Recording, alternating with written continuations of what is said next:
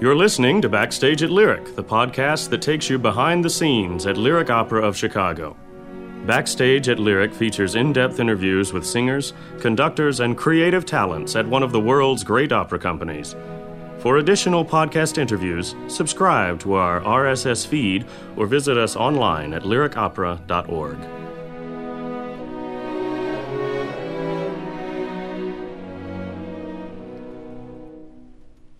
Soprano Sondra Radvanovsky is backstage at Lyric. I always try to get to the core of the character. How is she thinking? Why did she end up falling in love with this man? And that for me really is the core of the character. Why did she allow this to happen? Why did it happen? And so every Verdi character has a different core character, and that's why I'm trying to find the truth in her.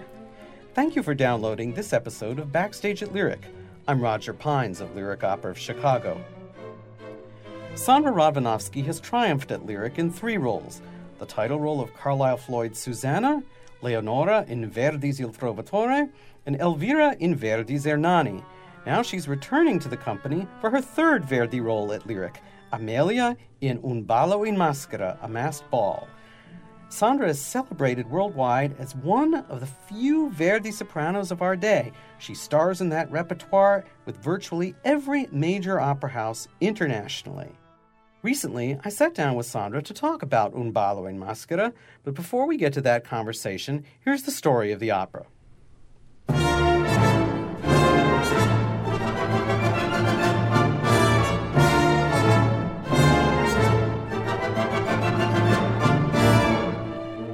Gustavus, King of Sweden, is in love with Amelia, the wife of his best friend and secretary, Count Ankarström.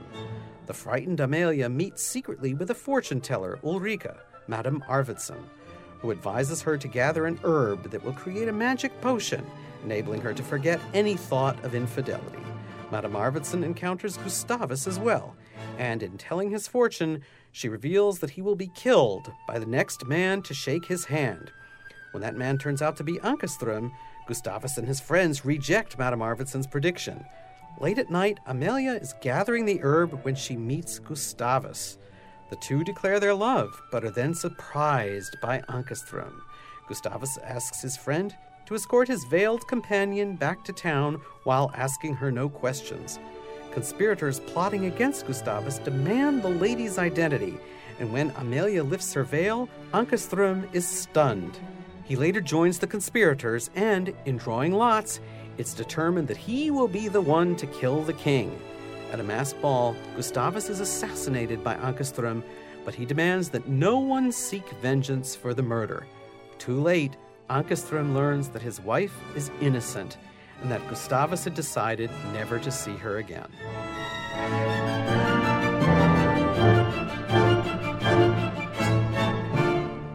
Now, on to my conversation with soprano Sondra Radvanovsky. I hope you enjoy it.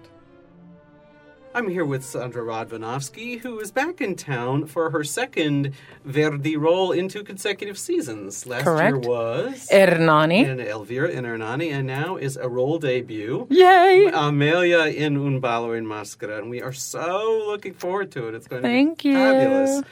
The first leading Verdi role you sang at the Met, as far as I know, was the role you've performed the most often in your Four whole career. Four million times. and also here. Yeah, and Il Trovatore. Leonora in Trovatore. And so you spent 10 years doing other Verdi Yes. heroines before this season when you had role debuts first as Aida and now as Amelia. Yes. Wow. so what makes Trovatore, Luisa Miller, Don Carlo, and even Vespri Siciliani roles that you wanted to do first, but I mean before you ever got around to Amelia and Aida? Sure. Well, well, Aida is a different duck, I think, even than Ballo is, uh, because Aida is a lot more what we would call declamatory in the middle voice, and so you need to have a little more power and to be able to put a little more pressure, we say, on the voice in the middle voice, and it's it's a tough thing. It's high, it's, but it's also low. And that for me has always been a bit of a, an issue with me because I have the high notes and I have the high and soft and the lilty stuff. But when you start to get into the middle and the lower part of the voice, it comes with, with age, a lot of it, and also just technique and working on the technique. and ballo, Amelia and ballo, is also a lot of middle voice singing. And you have to get over a large ish orchestra.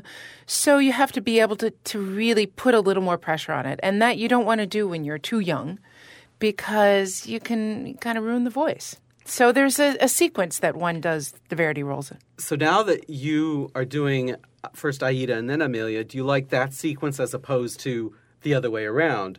Ballo first and then Aida. Did it make sense to do it the other way? You know, um, my coach and I, we were saying just the other day, gosh, you know, I, I wish that I had done Ballo first because it's not as declamatory as Aida. But that being said, I didn't have a choice and I did Aida first. And what it really helped me with was the lower register of my voice for this ballo. So I think I'm very happy that it happened the way it did. Now, you talked to me the first time we ever talked about ballo. You talked about her humaneness and her vulnerability. How do those qualities emerge? Well, you know, I think she is is a woman really really torn because she's in love with a king and he's in love with her. I don't think the marriage or you know the the relationship was ever consummated. So it's a secret thing and a secret love and and she doesn't lie to her husband. She tells her husband, "Yes, you know, I did love him. I do love him. I did love him, whichever way you look at it." So she's very human and it happens to all of us to to married people. How many times do you hear, yes, I fell in love with someone else? It, it happens. It's human nature. And so I think that she is not this demanding woman and aggressive woman. She's just very gentle and, and kind of caught between these two men. And, and it's her husband's best friend, for goodness sake, that she falls in love with. So.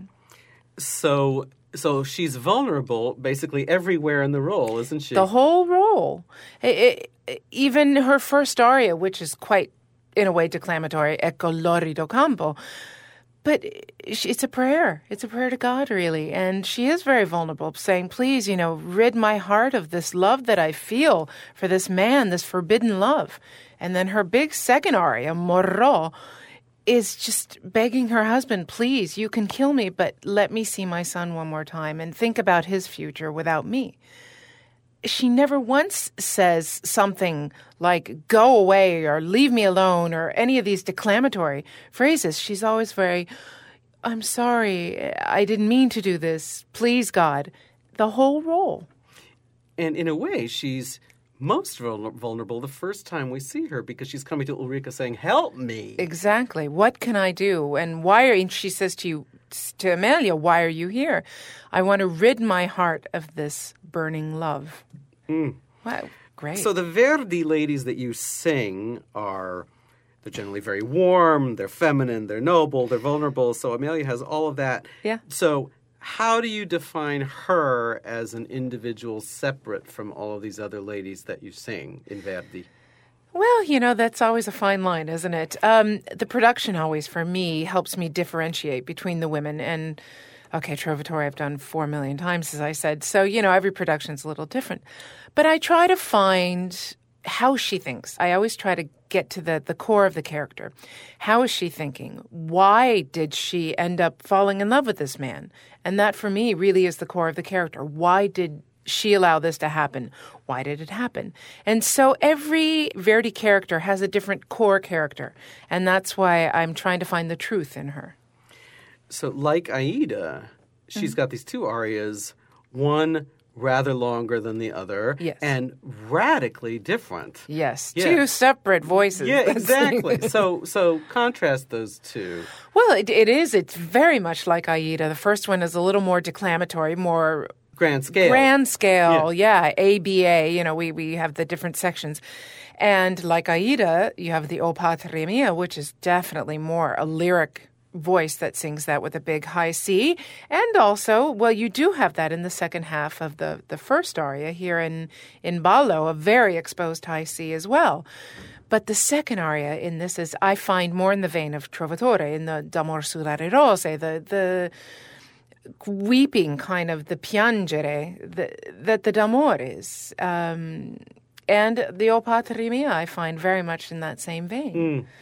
So uh, very similar. I think you know he wrote these operas close together too. Now, Act two is really spectacular for you, for your character, because you're on stage from the beginning to the end, and she's got she starts with a huge recitative and aria, she has a huge uh, love duet, then Yeah. a big trio, and then a finale Yeah. that is dramatically just riveting. So, what secrets have you learned in your other Verdi roles about pacing in such large scale repertoire so that you can go through Act Two in a healthy way? And to get to Act Three, Yeah, to get to Act Three, yeah. actually make it Act Three. Yeah. Well, it is, you know, and the only it, it is about pacing. All Verdi roles are about pacing for all the characters, and I think the only way to really know is to do it and to say, "Oh gosh, I gave a little bit too much there," and also to go through the score and mark the places. Here, I don't have to give so much. Here, I can give seventy percent, or you know, sixty percent even, and sometimes. I'm saying this live now. Sometimes in all the big choruses, one doesn't always sing every note. just saying, you know, that out there. In Vespri, there's many, many points where I just kind of drop out and let the chorus, because the chorus is doubling you in so many Verdi operas. So you just let them write the orchestra. I'm curious as to what you think the most challenging portion of this is, not to sing, but to act.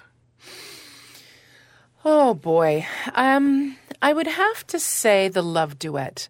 And Frank Lopardo and I are, are having a, a bit of a difficulty still finding a good balance because this is a very traditional production, I will say. So Gustavo, yes, he's in love with Amelia. Amelia's in love with Gustavo. He's the king. How far does one take that? Does he touch her? Should he not touch her? And it's a, it's a very difficult tango that we're doing for the whole duet. You know, yes, yes, I love you. No, I don't. Leave me alone. Touch me. Don't touch me. And it's very difficult for me finding that balance between being coy or actually telling him, "Yes, I love you, but I can't do this anymore." And it's it's it's a difficult line to to cross. I mean, it's so interesting because I don't think of that duet in terms of sort of sensuality. Do you think it's there? Absolutely. She says, "E ben si t'amo." Yeah. She says, Which means? I, eh, well, then, because he says, Do you love me? Tell me just one word, just one word. And she says, Well, okay. E ben, yes, I love you.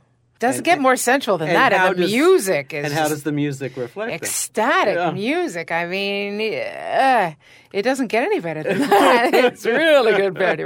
So it, yes, she says, yes, okay, enough. Quit badgering me. Yes, I love you. but then after that, we we sing together. But then I say, this is going to be my funeral bed if I continue down this road. It's interesting that that final, well, I guess the last, what, two minutes of that love duet is, in a way, the most aggressive and not exactly sort of loving and sweet. It's sort of the opposite, isn't it? Absolutely. They get very aggressive, the two of them. It's like anything you can sing, I can sing higher and louder. I know, or softer, yeah. the opera is being done in period, Mm. and so you've got 18th century outfits that you're dealing with, including, I assume, a ball gown. a ball gown, a, a powdered wig in the last scene. I am dressed as Marie Antoinette, and uh, big, big hips. So, how does the structure of those great big 18th century dresses affect the way you sing? Not so much. I, I, like singing, uh, being corseted and, and having that because I use it to breathe into.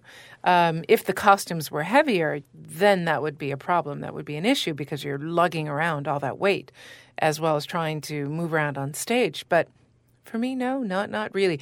Yes, it's it's a lot different than the production of Aida that I just did, which was in modern dress, and I was wearing Keds sneakers. No. Oh yes, Ked sneakers and uh, just a plain old shift washerwoman dress. Yeah. So you know, it, it, so, it's a rather lot be different. corseted than. than Uh, you know, each one has its its own virtues. One's good, one's bad. You know. does it change? It must change one's posture. Where Uh, well, that's what I was going to say. It does. It. It. I mean, there's a reason why they corseted the women. You know, they look very grand and very proper, and it makes you stand up straight. It really does. And it must change sort of just the way you just walk on the stage. Absolutely. Your whole carriage and deportment is different. And, it, you know, you can't walk around, you know, like in kids, like we all do when we're walking on the street. You just can't walk like that.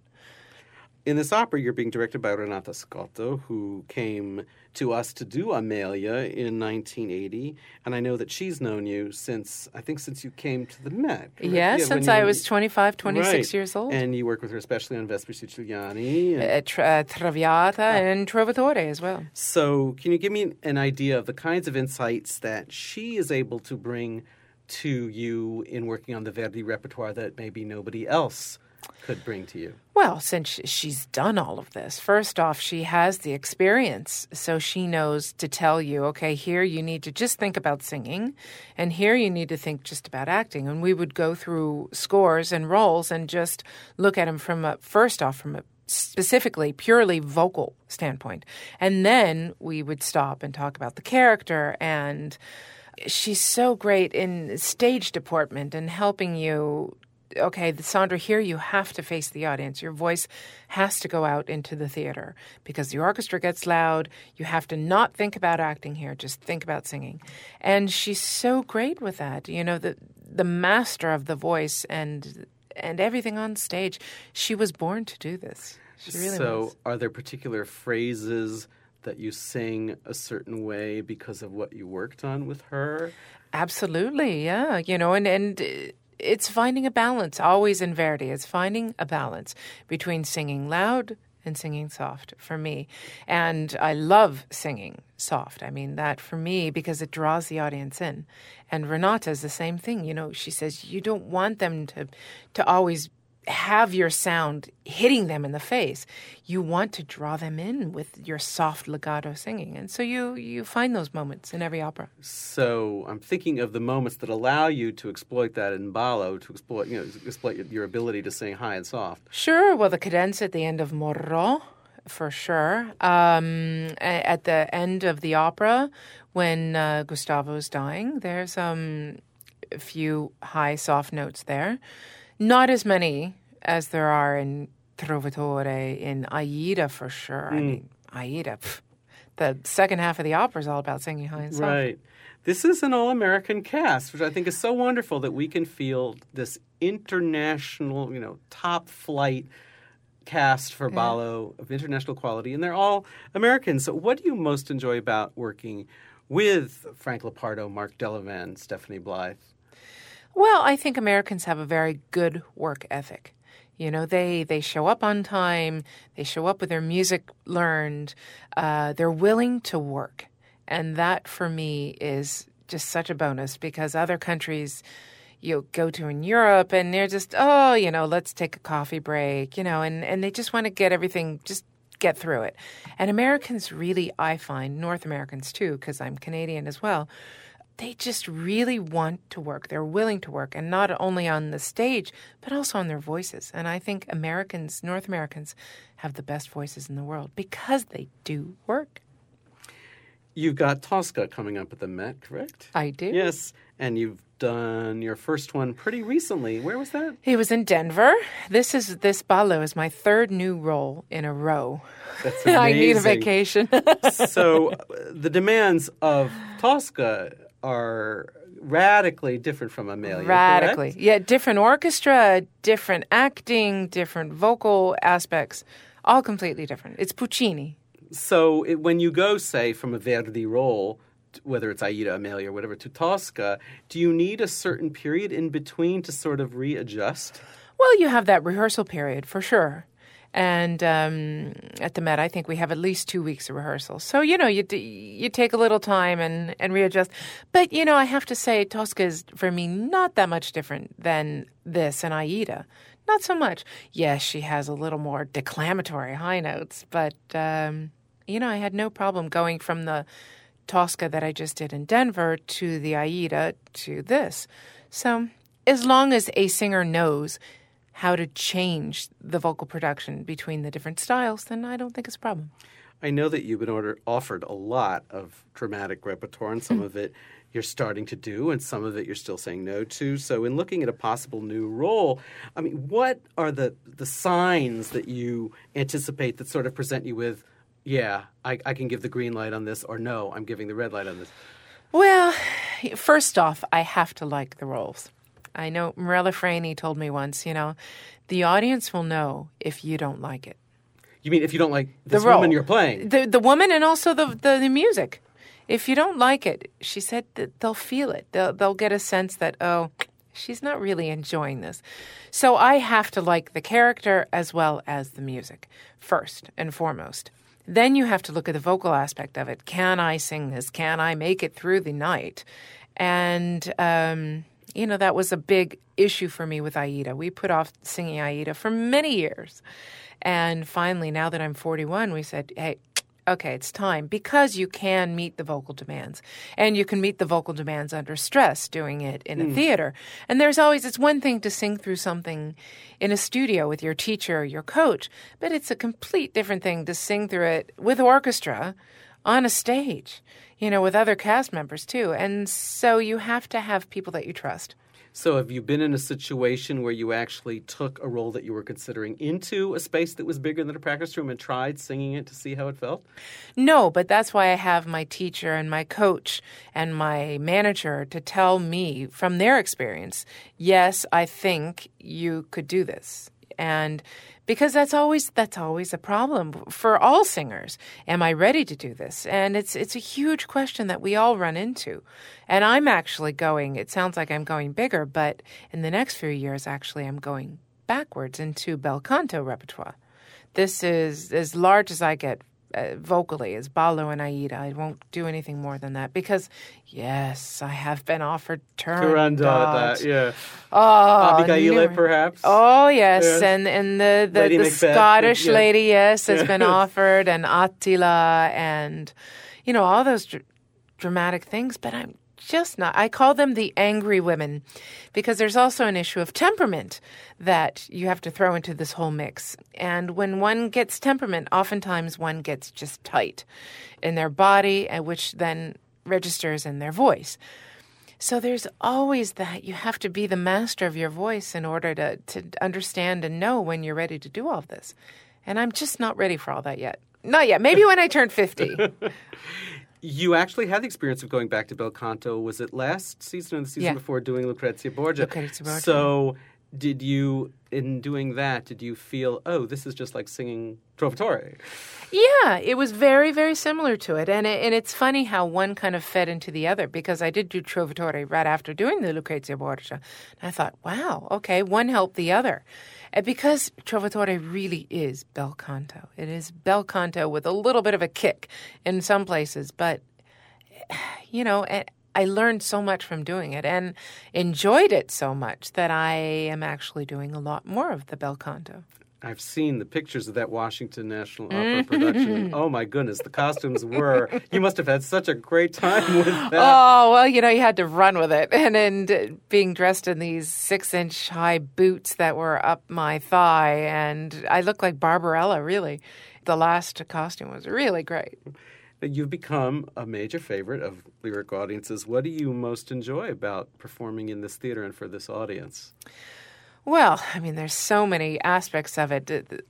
Aspects that the audience won't see. For me, is the backstage, the crew, and everybody that works here. It's just, it's like coming home. So you know that John or Jane or whoever is going to be here, and it, it and in this transient life that we lead as a singer, it's so refreshing to know that you're going to see the same people and the people here in Chicago, I'm slightly prejudiced because I was born here, but I think they're the best people in the world. You know, the friendliest, the nicest people, and honest and open and sincere.